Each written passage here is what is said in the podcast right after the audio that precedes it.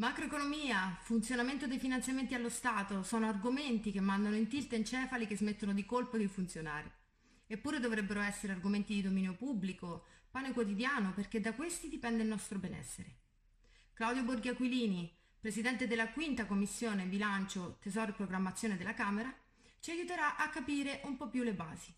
E io mi divertirò con delle domande da piddina di turno. Buonasera Claudio Borghi Aquilini, grazie di essere qui con noi. È un piacere.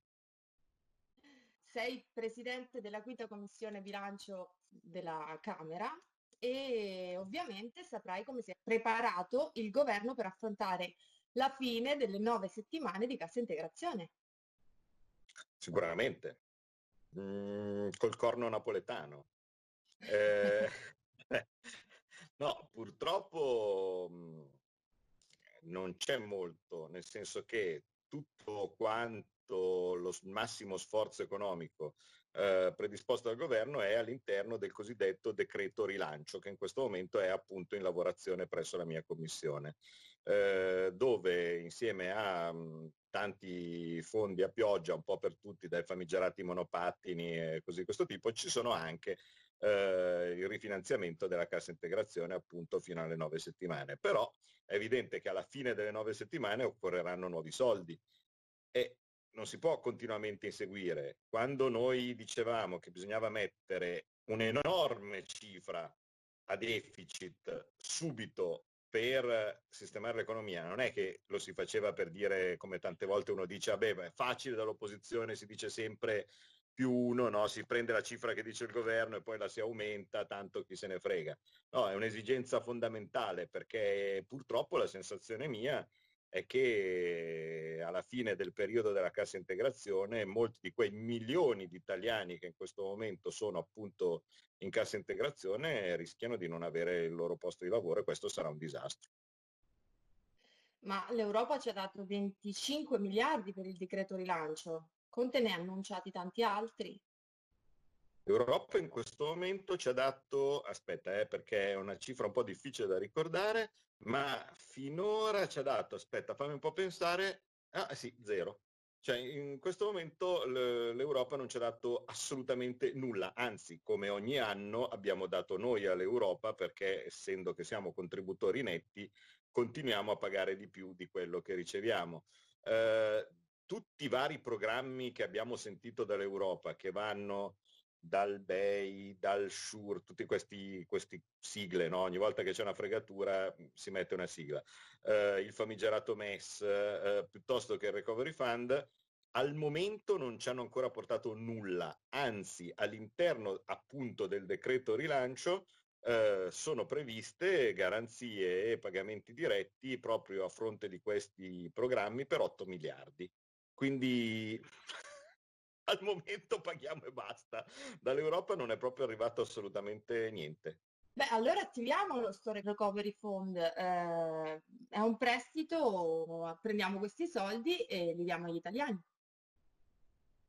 Se non sapessi che fai apposta verrei lì a strozzarti. Eh, fortunatamente so che fai apposta e quindi non lo dico. Allora, vediamo di eh, spiegarlo nella maniera più terra-terra possibile.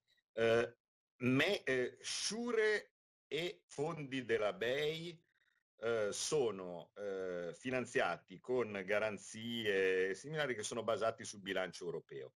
Quindi in buona sostanza noi ci mettiamo dei soldi eh, e, e, quindi alla fine quando ci sarà da restituire questi prestiti, perché di prestiti si tratta, noi ripagheremo più di quello che abbiamo ricevuto, a meno di, caso stranissimo, eh, ricevere una percentuale maggiore rispetto alla nostra quota, diciamo parte che normalmente usiamo per il, per il bilancio europeo, ma non è probabile.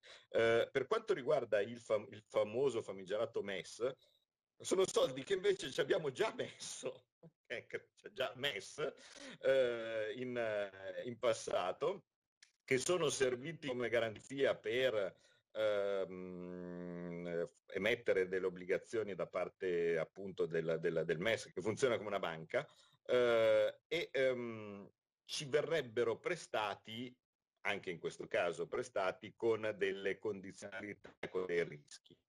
quello che a me spaventa di più delle condizionalità e dei rischi è quello di cui si parla di meno, vale a dire il, i prestiti del MES sono esattamente come quelli del Fondo Monetario Internazionale, vale a dire sono dei prestiti privilegiati. Significa che in buona sostanza si mettono davanti agli altri eh, in ordine di restituzione. Per cui voi immaginate un po' andare a dire a quei, a, quelle, a quei milioni di italiani che hanno sottoscritto per esempio recentemente il BTP Italia oppure anche oggi che hanno, che hanno acquistato tantissimi BTP in asta eh, e gli si va a dire che mh, beh, loro pensavano di avere un credito ma in realtà c'è qualcuno che è più loro degli altri ecco e quindi eh, gli, va, gli si mette davanti. Io non gradirei, ecco, eh, se, se, sapessi che io ho prestato i miei soldi a qualcuno che se li fa prestare da un altro ma con una garanzia migliore.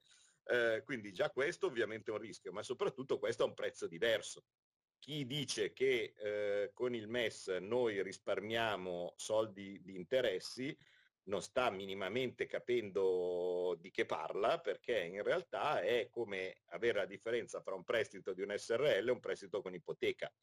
È ovvio che eh, eh, il prestito con ipoteca o mutuo che dir si voglia ha un tasso più basso. E certo, c'è l'ipoteca sulla casa, eh, io banca te lo concedo tranquillamente, no? È uguale il BTP rispetto, rispetto al MES. Quindi anche lì nessuna convenienza. Il recovery fund, quindi immaginate che cosa sono andati a tirarsi in ballo, no? oppure invece di, di, di uh, fare un, quello che fa un paese normale, è ancora una cosa differente, vale a dire è un aumento del bilancio dell'Unione Europea dove nella, nel progetto, diciamo così, eh, così come l'hanno, l'hanno congegnato, eh, noi riceveremmo probabilmente un pochettino di più rispetto a quello che ci mettiamo dentro. Alla fine è sempre un prestito, alla fine dobbiamo sempre, eh, sempre restituirlo, ma per eh, somma benevolenza dei, eh, dei signori dell'Europa dice invece di organizzarlo con lo stesso metodo con cui normalmente si fa il bilancio europeo, dove noi ci mettiamo molto di più di quello che riceviamo, in questo caso riceveremmo un po' di più di quello che ci mettiamo. Però la cosa che ovviamente si perde di, di vista è che questo sistema è composto innanzitutto di due tipologie. La prima sono dei prestiti, quindi praticamente per i prestiti stiamo parlando di un, di un grosso MES, no? io lo chiamo il super MES, il mega MES, no? e quindi gli stessi problemi che c'erano per il MES ritornano anche per il Recovery Fund. La parte invece cosiddetta a fondo perduto, no? questa, questa, meraviglia di, di, di regali, è, invece appunto viene ripagata col bilancio dello Stato, per cui se anche noi alla fine a sbilancio fra quello che ci metteremo e quello che riceveremo avremo un po' di più, si trascura il fatto eh, che però decidono gli altri che cosa ci danno. Non lo so, io penso, immaginate uno che abbia uno stipendio di boh, 1200 euro, no? Ok, uno ha uno stipendio di 1200 euro e gli dicono guarda, facciamo un affarone, tu dai la metà del tuo stipendio ogni mese a un altro, tedesco, olandese o cose di questo tipo, e lui ti ridarà indietro cose che decide lui, ma che valgono un po' di più rispetto a quello che gli hai dato tu. Eh, ma secondo voi la gente lo fa? Poi magari questo gli riempie la casa di orologi a cucù piuttosto che... Cioè, non so, dico, ma guarda, io ho fame, avrei bisogno del pane. No, no, che pane? Eh, eccoti un rasoio elettrico. Faccio, eh ma, ma io ho il mio. No, ma non ti preoccupare, questo vale di più. Eh, faccio, ma non mi serve, ma, ma non mi importa, taci. Eh, cioè, poi capite, eh, no, ma veramente io avrei mio figlio che ha bisogno di una cartella. No, una cartella, lascia perdere. Eccoti eh, che ne so, una fetta uova crude. Facciamo... Non avevamo alternative, giusto? E l'alternativa, e l'alternativa grossa come una casa l'abbiamo vista oggi. Oggi c'è stato, eh, l'avevamo già vista con i BTP Italia, quindi con la grande richiesta che c'era stata. Oggi il Tesoro ha annunciato ieri, tant'è vero che mi sembra quasi che vogliano far di tutto per far sì che falliscano queste aste, no? perché ti pare che tu annunci a sorpresa un'asta di BTP un giorno festivo. In un giorno festivo hanno annunciato che il giorno dopo avrebbero fatto un'asta di BTP, no? quindi immaginate che prontezza fra gli operatori. Nonostante questa goffaggine, ci sono state richieste per 100 miliardi. Ora, e questi arrivano subito, senza nessun tipo di condizionalità, senza eh, l'olandese che ti dice dove li devi spendere, come, perché, cose di questo tipo, senza privilegio, quindi nessun problema con gli altri sottoscrittori. E si sa- però si sarebbero potute fare queste cose sin dal primo minuto. Cioè il giorno dopo in cui la Banca Centrale Europea ha annunciato eh, il programma di acquisto cosiddetto PEPP, vale a dire acquisto eccezionale di titoli per far fronte all'emergenza Covid, qualsiasi ministro sensato che non fosse il nostro amico Gualtieri eh, avrebbe dovuto dire ottimo, noi tutto il fabbisogno che possiamo anche immaginare per il futuro, tenuto presente oltretutto che i nostri tassi in questo momento sono al record di, di, di tasso basso rispetto a tutta la nostra storia precedente, noi emettiamo 100, 200, 300 miliardi, portiamoci avanti in modo tale che così siamo sicuri qualsiasi cosa, qualsiasi cifra sarà quella che noi valuteremo di mettere nell'economia per eh, pagare eh, eh, cassa integrazione, incentivi, soldi a fondo perduto e così via, l'avremmo potuto fare. E invece eh, hanno deciso di aspettare, aspettare, aspettare, aspettare e niente mi toglie dalla testa che tutta questa attesa è stata fatta esclusivamente per farci arrivare con l'acqua alla gola e costringerci alla fine ad accettare il MES. Alla fine io credo che la nostra, virgolette, resistenza eh, abbia fatto andare le cose non esattamente secondo i loro piani e quindi alla fine hanno dovuto cedere e, e hanno dovuto fare le aste dei, dei titoli di Stato. E adesso però diventa un pochettino curioso come argomento a fronte di questi risultati nelle aste dire dobbiamo assolutamente prendere il MES. Gli rimane solo quello che è ma il tasso inferiore. Come ho detto prima, il tasso è inferiore, ma c'è un buon motivo perché i tassi sono inferiori, perché ovviamente si tratta di un prestito con, delle categorie, con privilegiato e quindi con una, una, una, di una categoria totalmente diversa rispetto a quella dei BTP ma abbiamo già un debito elevato, mostruoso, non possiamo farne di più perché altrimenti lo pagano i nostri figli. Eh, la pressione che cala no? cioè, in questo momento. Eh, allora, um, la ricchezza degli italiani prima di questo disastro, poi mi sa che bisognerà rifare un po' i conti, eh, era 8 mila e qualcosa miliardi. No? Quindi e comprende tutto, case, mh, mhmm, società, valori, quadri, francobolli, eh, le, le, le, biciclette, insomma quella roba lì. Eh, se il debito pubblico eh, è di 2.400 miliardi, già si capisce che i figli di solito fanno un buon affare, ecco, mettiamola così. Tenuto presente che eh, nessuno li, li, lo stesso concetto del figlio che nasce col debito pubblico eh, sulle spalle è ovviamente una cretinata, no? perché se fosse così, la volta che il figlio decide di andare in Mozambico, stranamente non succede mai, è sempre il contrario, eh, evidentemente non è che viene inseguito da, da, un, da, un, messo del tesoro alla frontiera dicendo oh ma tu non vorrai mica andartene, aspetta un po' che devi, che devi pagare. Stessa roba, non è che quando arrivano con i barconi eh, quelli dalla Libia, c'è uno che appena arriva e dice complimenti, appena arrivato in Italia, ecco la tua quota di debito pubblico, no? e così via. Oddio, potrebbe essere, un'idea per dissuadere la gente, no? Cioè mettere delle boe nel Mediterraneo con su scritto pericolo debito pubblico. Eh, ma ehm, è evidente che eh, il debito pubblico rappresenta semplicemente eh, la quota di risparmio e quindi la ricchezza degli italiani che è momentaneamente depositata presso lo Stato. L'Unione fa la forza, no? Senza l'Europa la Cina sarebbe una minaccia. Domanda così. certo. E infatti no, all'interno dell'Europa stiamo facendo di tutto con Di Maio e i suoi amici per portarcela in casa, no? eh, la Cina. Ma guarda, per portarci in casa la Cina, se anche fossimo stati un'isola nel, nel Pacifico, bastava dirgli cinesi vieni. Eh? Eh, eh, beh, d'altra parte comunque ricordiamo che Di Maio ha voluto scegliere come suo capo di gabinetto, quindi come eh, dirigente apicale del, del, suo Ministero degli Esteri, guarda caso proprio l'ambasciatore, l'ex ambasciatore italiano in Cina. No? Eh, ci saranno dei, dei, in certi casi bisogna anche leggere le scelte no? che, uno, eh, che, uno, fa.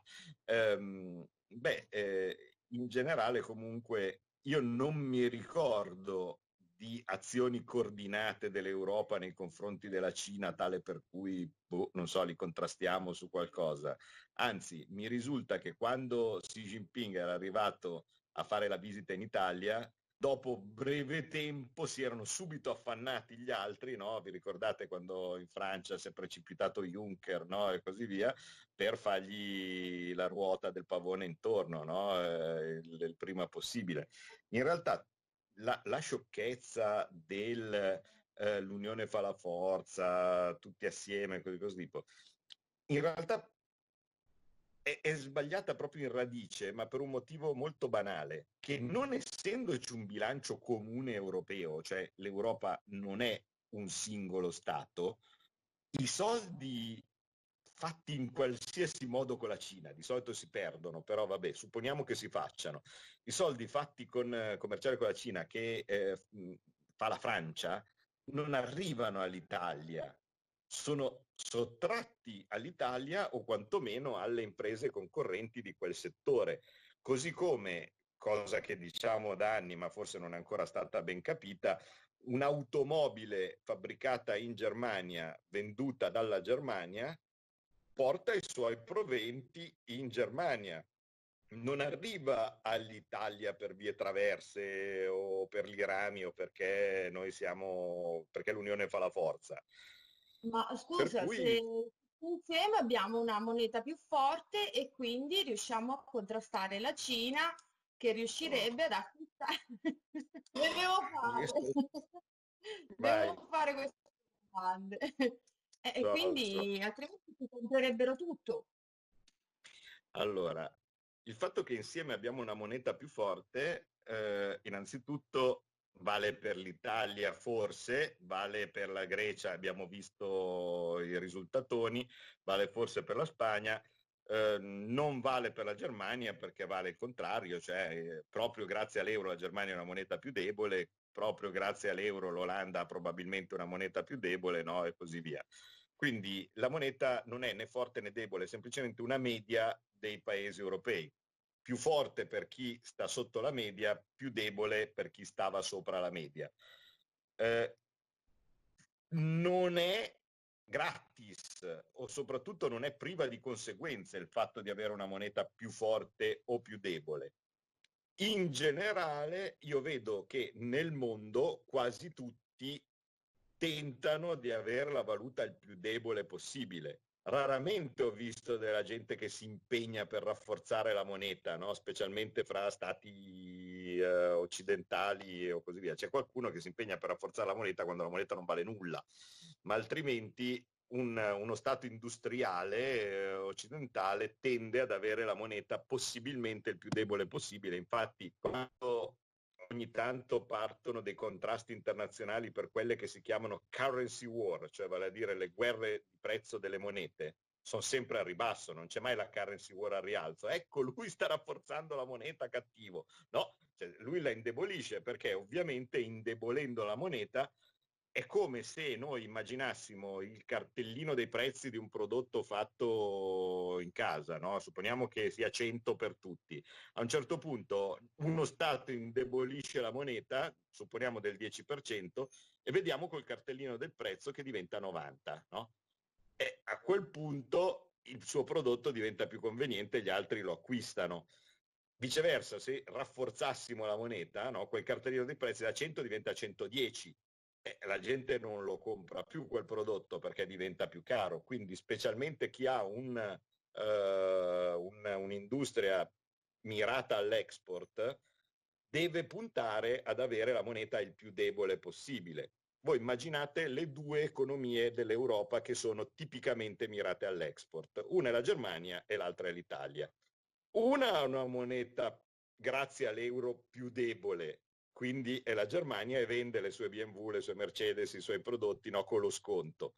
I fessi, siamo noi, no? invece hanno una moneta più forte, quindi li vendiamo col sovrapprezzo. E beh, immaginate un po' voi eh, chi dei due ci guadagna e chi dei due ci perde.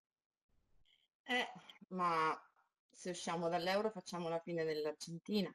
Che notoriamente è uscita dal peso per avere il corralito, no? come tutti sanno.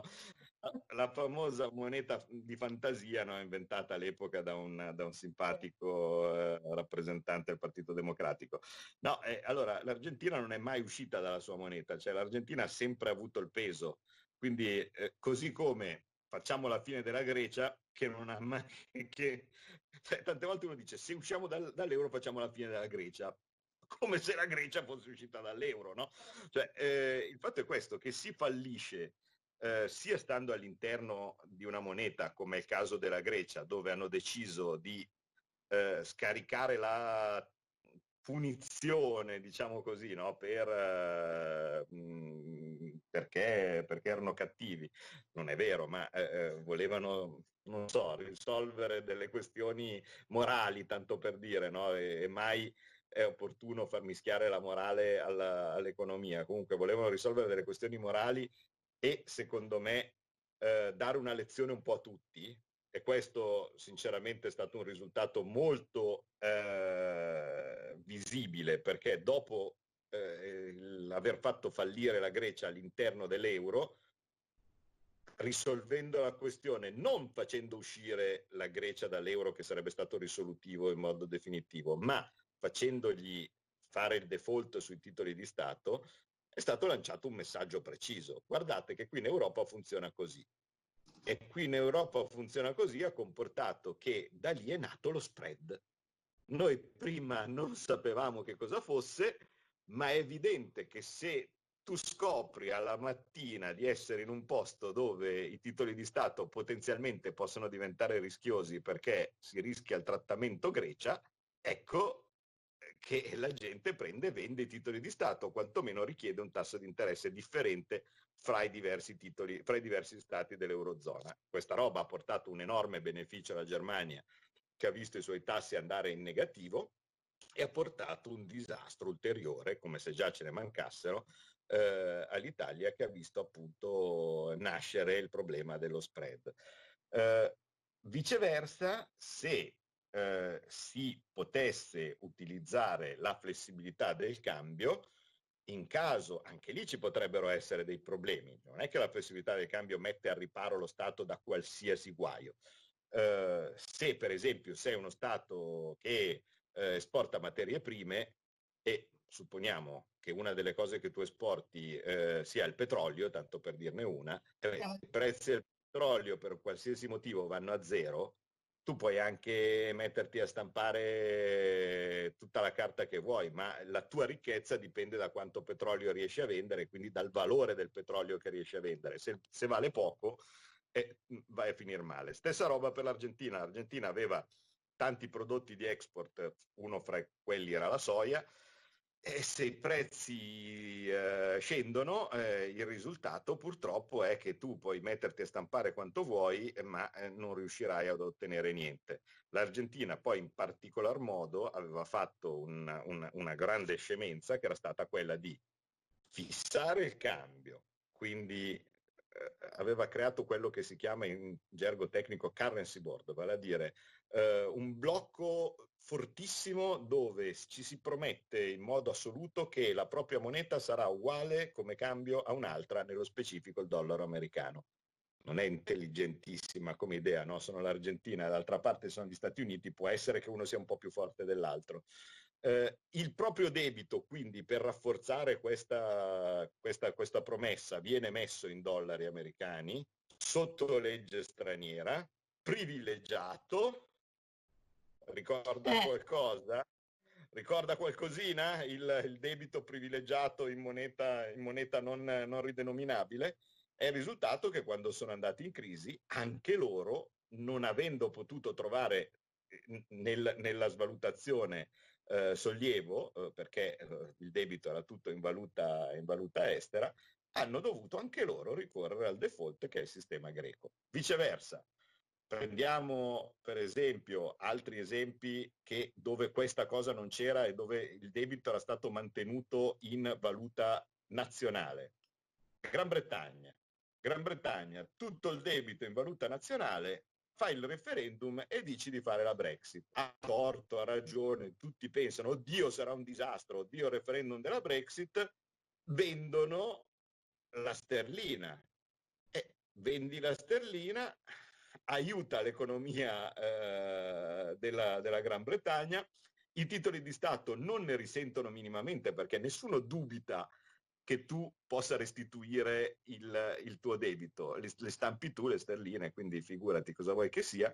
Chi perde in questo caso? Beh, qualcuno ci ha perso anche in questo caso, svaluta la sterlina, facilita lo Stato, ci perdono i creditori esteri, cioè i creditori esteri che avevano i titoli di Stato in sterline si trovano che il loro credito vale un po' di meno.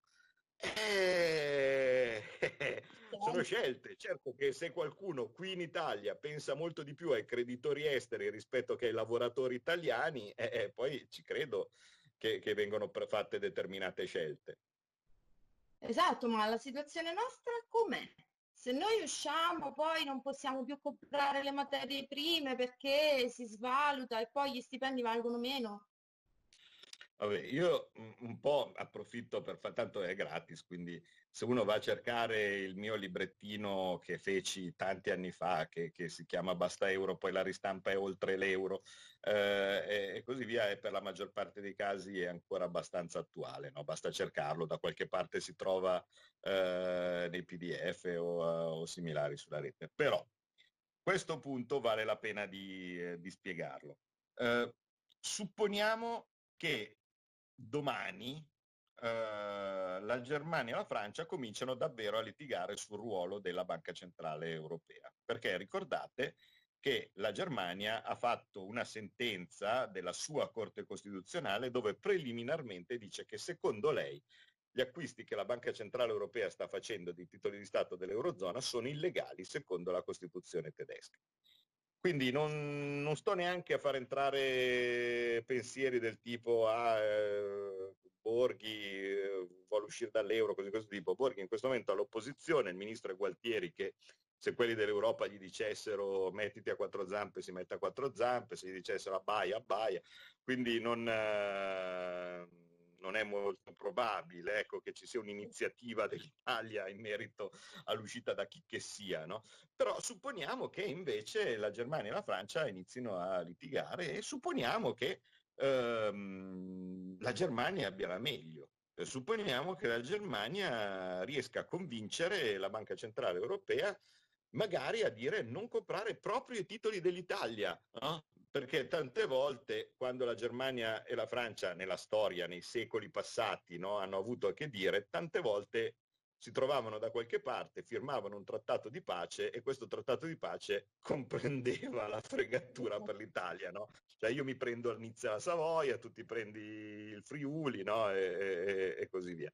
Supponiamo che facciano un accordo di questo tipo e dice guarda, i titoli francesi li può anche comprare, ma eh, diciamo che non può comprare i titoli dei paesi che abbiano un debito pubblico superiore a boh, 150%, non so, qualcosa mirato per l'Italia. E allora a questo punto l'Italia si troverebbe senza la banca centrale che eh, acquista i suoi titoli.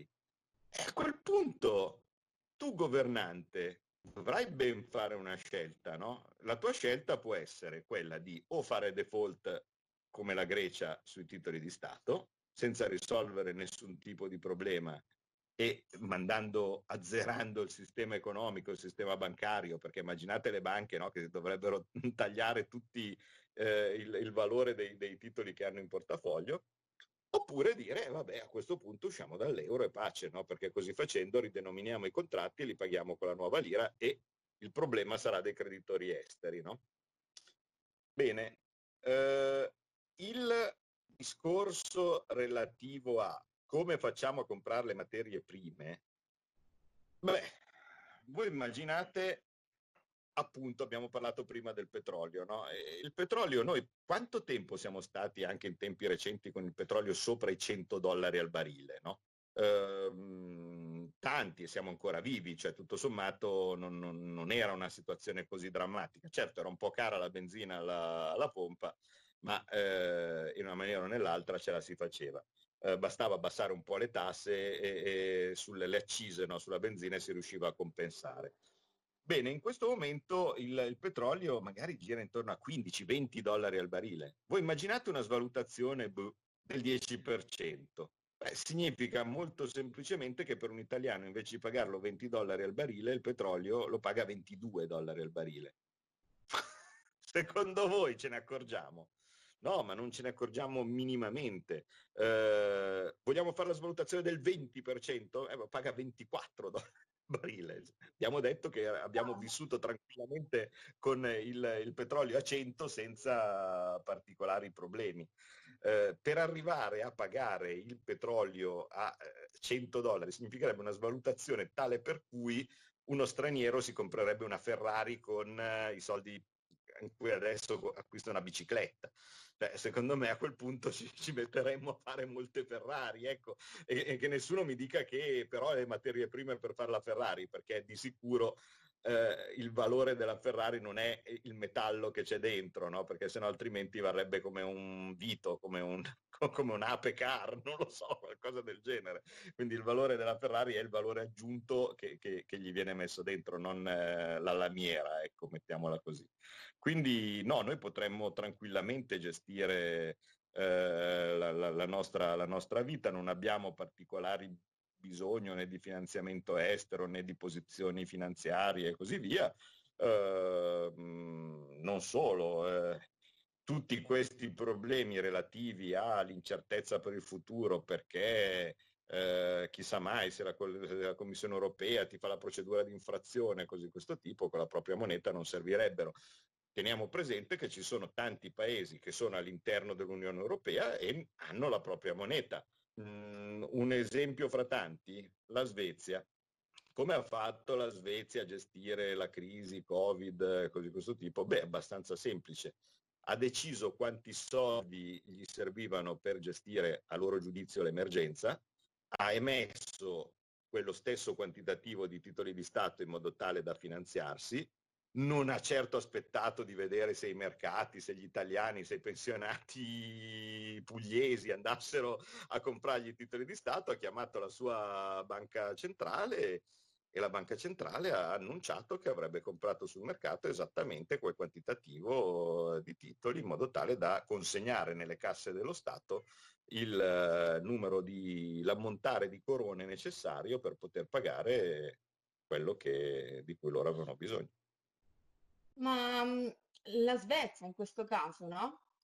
Eh, per eh, emettere moneta, mh, mm, come ha fatto? Cioè, eh, la, mon- la quantità di moneta in circolazione va calcolata perché se ne è troppa poi perde di valore? Cioè, come si fa? Beh, appunto, ha fatto esattamente così, vale a dire eh, il sistema che tutti gli stati hanno per la creazione di moneta è tramite debito. Um, uno può pensare, so che ci sono in giro un sacco di teorie complottiste a tal merito e similari.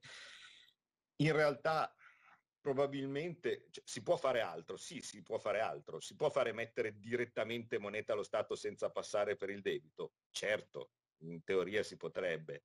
Uh, non si fa così perché boh, forse non, non, non, c'è più, non c'è neanche tanta voglia di fare quel salto mentale eh, per cambiare una cosa che, sem- che, è sempre stata così un po' da tutte le parti e che è riconosciuta così da tutte le parti.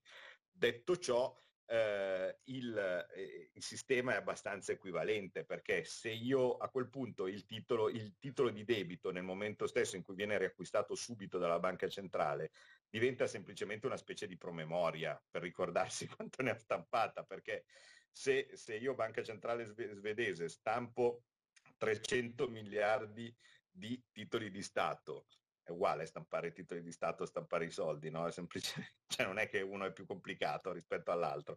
Eh, tutte e due sono ormai digitalizzati, quindi sia anche per il titolo di Stato non c'è più quel bel certificatone che qualcuno si appendeva al muro eh, dopo, dopo, un po' di tempo e, e, e stessa roba per, ormai per, per, i titoli moderni. Quindi elettronicamente ban- lo Stato eh, emette questi titoli di Stato che vengono acquistati dalla banca centrale che sempre elettronicamente accredita la cifra sul, sul conto dello Stato. No? Quindi ecco lì la creazione della moneta. Eh, è possibile quindi eh, stampare direttamente moneta invece che di passare dal, dal, dal debito? Sì, in teoria è possibile però da, passare dal debito dà un vantaggio in più, diciamo così, sebbene qualcuno lo consideri un'eresia questa cosa che sto dicendo, però eh, è un sistema che in uno stato sano, in un sistema economico normale, consente di allocare il risparmio in un'attività priva di rischio. Vale a dire, io famiglia eh, che ho dei risparmi e cosa normale e giusta che una famiglia abbia dei risparmi, ehm, allora cosa succede? Se io voglio tutelare questi risparmi dall'inflazione, che adesso siamo disabituati a conoscerla, ma potrebbe anche esserci, allora a quel punto devo avere un'attività priva di rischio, vale a dire il titolo di Stato, che mi consenta di recuperare eh, l'inflazione e far sì che non è che se io tengo dei soldi sotto il materasso, contanti sotto il materasso eh, a fine anno valgono di meno o qualcosa del genere in modo tale che io non tengo risparmi per paura di farmeli erodere dall'inflazione. Per cui normalmente è un'allocazione, una specie di... Io mi piacerebbe vedere il debito pubblico come se fosse un grosso salvadanaio, insomma, no? C'è un, una specie di... Porcellone salvadanaio dove, dove, io ci metto eh, i risparmi eh, del, degli italiani. Um, può eh, creare inflazione stamparne troppo? Sì, ma di solito succede quando? Succede tipicamente quando entra in circolo tanto denaro creato dal canale con cui principalmente si crea il denaro che è quello bancario. Quindi noi immaginiamo prestiti a raffica da parte delle, delle banche perché magari un'economia che cresce eh, e così via, i famosi anche i subprime, no? seminari, quindi banche che prestano e prestano, in giro la quantità di denaro viene moltiplicata, eh, a quel punto in tanti comprano eh, tanti beni, eh, così facendo i prezzi salgono perché l'inflazione, vale a dire la salita dei prezzi, la fa il negoziante, a meno che non sia importata dalle famose materie prime, no? quelle anni 70 in cui c'è il petrolio che sale tantissimo, ma normalmente la fa il negoziante. A un certo punto il negoziante vede che svuota il negozio una volta e svuota il negozio due ai prezzi che, viene, che stabilisce, prova a alzarne un po'. Eh, prova a alzarne un po', vede che funziona e, e, e va. Eh, un esempio recente di una situazione del genere è stato proprio durante il passaggio dalla lira all'euro. Eh, la cosa era un po' complicata perché il cambio era molto strano da capire perché si passava eh, non a 1 a 1 o 2 a 1 come invece succedeva in tanti paesi, ma a 1936,27, eh, quindi molto diverso come impostazione ma il gioco è funzionato, vale a dire di arrotondare, di far salire i prezzi, di, di, di arrotondare verso l'alto, di, di, raddoppiare in certi casi no, il, i prezzi, perché era un periodo prospero. Il 2000 era un periodo in cui circolavano tanti soldi, era il periodo della bolla internet, tanto per ricordare, no? era un periodo in cui circolavano veramente tanti soldi e quindi il negoziante po- ha potuto fare questo, questa operazione in cui ha um, alzato i prezzi, creando quindi inflazione, um, e, e, la gente comprava. Se voi provaste adesso, in questo momento, a, a far alzare i prezzi delle cose, quella gente che non, non ha i soldi neanche per, per, comprare le cose di base, eh, è evidente che non, difficilmente si avrà inflazione perché semplicemente fisicamente non ci sono i soldi per acquistarle. Ovvio ok, siamo invece... arrivati alla fine. Come? No, volevo dire, ov- ovvio che se invece io sono appunto il eh, famigerato Venezuela, no? o cose di questo tipo, dove eh, la mia ricchezza è il petrolio, non mi entra più la ricchezza, i, i, i, dollari derivanti dalla vendita del petrolio perché il petrolio vale, vale pochissimo. E io cerco di controbilanciare questa, questa mancanza di, eh, di, di, petrolio stampando soldi, eh, stampo soldi ma, ma non, non, non, hanno sotto niente, no? Quindi una volta che io ho stampato, ho stampato soldi, li stampo, li stampo, ma non riusciranno mai a ridarmi la, la ricchezza perduta del, dell'unica cosa che produco, no? che in realtà vale, vale di meno. Eh, per cui è evidente che se a fronte di un crollo del valore del, del, del mio prodotto, diciamo così, io in cambio stampo, stampo denaro, questo diventa un pezzo di carta. Ma la svalutazione di una moneta no? è sempre comunque soggetta alla legge della domanda offerta. E, ehm, se noi eh, per esempio uscissimo dall'euro eh, e visto comunque il saldo della bilancia commerciale che abbiamo, eh, sarebbe comunque una, una moneta richiesta. Beh, sicuramente. Per una volta l'hai detta giusta, so che in realtà... Ero so seria. Che so che sapevi anche le altre, ma eh, diciamo in questo caso invece eh, per una volta non, non è arrivata la, la, la, domanda trabocchetto, eh, ma allora eh, innanzitutto mi piacerebbe vedere post crisi com'è la nostra, post crisi Covid, com'è la nostra, eh, come sarà la nostra bilancia commerciale. Non ho una risposta, eh, cioè attenzione, mi, voglio proprio vedere i dati, insomma, per vedere se eh, la, la, domanda estera dei nostri beni eh, è, sempre, sempre alta. Di sicuro abbiamo subito un brutto colpo per il turismo, perché il turismo per noi è esattamente equivalente all'esportazione di beni. Eh, detto questo, se noi invece di andare a fare le vacanze all'estero le facciamo in Italia, a nostra volta riusciamo a recuperare questo terreno perché viceversa l'italiano che va a fare le vacanze all'estero è esattamente equivalente a un'importazione no, mm. di, uh, di, beni. Mm, diciamo che prima di, questa, di questo disastro del, del, del lockdown eh, e così via, eh, la nostra bilancia, il nostro saldo delle partite correnti era eh, effettivamente in, in positivo. Um, Cosa vuol dire? Vuol dire che esportavamo più cose rispetto a quelle che importiamo. Uh, io sono moderatamente ottimista del fatto che anche in questa, nonostante questo frangente, sarà ancora così, per un motivo semplice. Princip- le principali voci della nostra importazione eh, sono automobili che secondo me non ne abbiamo comprate tante di questo, di questo periodo e mi spiace per eh, i tanti italiani che lavorano nella filiera della vendita e della distribuzione dell'automobile, ma non mi pare che durante il lockdown ci siamo riempiti di Porsche, eh, e eh, infatti petrolio e gas, che pure questi, essendo ai minimi assoluti come prezzo, eh, daranno un discreto sollievo alla nostra, alla nostra bolletta, no? diciamo così.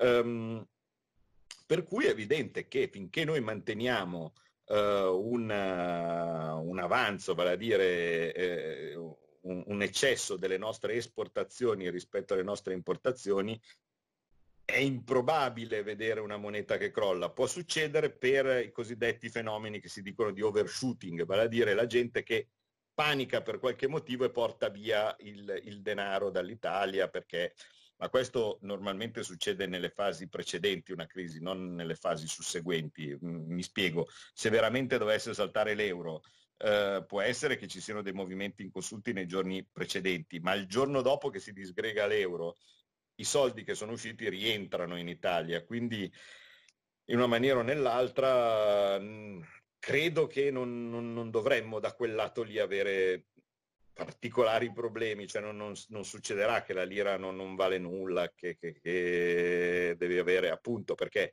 eh, molto banalmente se la lira non valesse nulla, per un acquirente estero i nostri prodotti sarebbero virtualmente gratis, essendo che eh, sono richiesti da tutto il mondo. Io penso che a un certo punto uno una giacca di un grande stilista italiano, eh, se costasse come una roba di Zara, eh, probabilmente all'estero preferirebbero quella, ecco, mettiamola così, no? Eh, quindi no, una, io una, un Alfa Romeo, se la, una Giulia costasse come un, una microutilitaria giapponese o tedesca, eh, probabilmente la gente preferirebbe comprare una Giulia, eh, quindi che, che è un'ottima macchina. Ok, l'ultima domanda che mh, mm, c'entra poco, diciamo, con tutte le altre, però eh, ci tengo un attimo a, a sentire la tua risposta. Eh, cosa accadrebbe se la BCE decidesse di cancellare il debito pubblico italiano di colpo? Ah, che si ridurrebbe la nostra quota di debito. Niente di più, cioè invece di dire che il nostro debito è 150% del nostro PIL, eh, diventerebbe 100% del nostro PIL. Eh, il, um, Ricordiamo che la BCE conduce acquisti eh, in proporzione a, il termine corretto è capital key, vale a dire in proporzione alle quote di possesso della banca centrale. Quindi è come se noi avessimo il, noi possediamo il 14% della banca centrale e se la banca centrale compra eh, sul mercato eh, 100 euro di debito pubblico ne compra 14 di debito italiano, 15 francese, 18 tedesco no? e, e, e, via scendere gli altri. Per cui eh, in buona sostanza se la banca centrale decidesse eh, domani di cancellare tutti i debiti eh, acquistati, tutto il debito acquistato con i programmi di quantitative easing, semplicemente eh, quel debito non esisterebbe più dal punto di vista contabile e non ci sarebbe nessuno che perde un centesimo molto banalmente perché se la banca centrale ha riacquistato quel debito significa che l'ha già pagato da qualcuno che l'ha venduto. Giusto cerco di mh, far capire meglio il concetto se qualcuno non l'avesse afferrato bene. Io sono Mario Rossi eh, e ho 10.000 euro in BTP. A un certo punto decido di venderli perché voglio comprarmi un monopattino con l'incentivo no?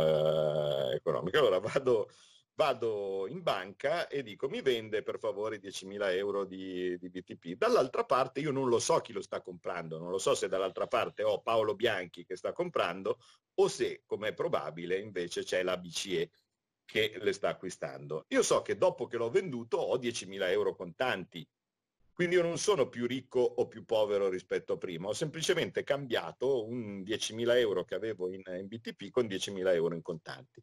Um, diciamo che il destino del mio vecchio titolo per me è del tutto indifferente.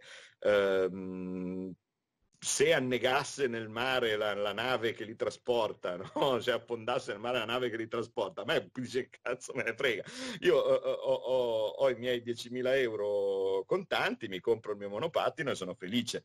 Per cui eh, il, eh, diciamo che la banca centrale si troverebbe, in quanto in parte di proprietà dello Stato, eh, si troverebbe a far sì che porta in dote allo Stato quel riacquisto di titoli di Stato, che infatti viene depositato presso Banca Italia. A quel punto diventa una specie di debito consolidato, eh, perché lo Stato si troverebbe a essere creditore tramite Banca d'Italia di se stesso in quanto emittente di titoli di Stato. Per cui se io li straccio, esattamente come l'esempio che faccio sempre, all'epoca c'erano le cambiali, eh, se io faccio una cambiale, metto una cambiale, poi prima della scadenza me la ricompro, saldando il mio creditore, dopo che l'ho ricomprata, anche se la, scambia- se la cambiale magari scadeva fra un anno, io posso tranquillamente stracciarla e nessuno se ne accorge. Certo. Benissimo. Abbiamo finito. Abbiamo finito, spero che ti ha divertito la mia interpretazione da piddina qualsiasi. Beh, guarda, era quasi credibile in, in, in, alcuni momenti. Penso che però gli spettatori abbiano abboccato poco, ecco. Magari... Vabbè, qualcuno magari mi conosce, qualcuno no. Però mm, ti ringrazio e quando vuoi ci vediamo alla prossima. Va benissimo. Grazie. Ciao, buona serata. Ciao, ciao. Avete capito adesso? Avrei voluto fargli tante altre domande, approfondire tanti altri discorsi, magari se ci sarà modo la prossima volta. Se non l'avete già fatto, vi chiedo di iscrivervi al canale, di cliccare la campanellina, così siete sempre aggiornati sulle prossime novità. Ci vediamo alla prossima. Ciao ragazzi. Like a shooting star in the sky.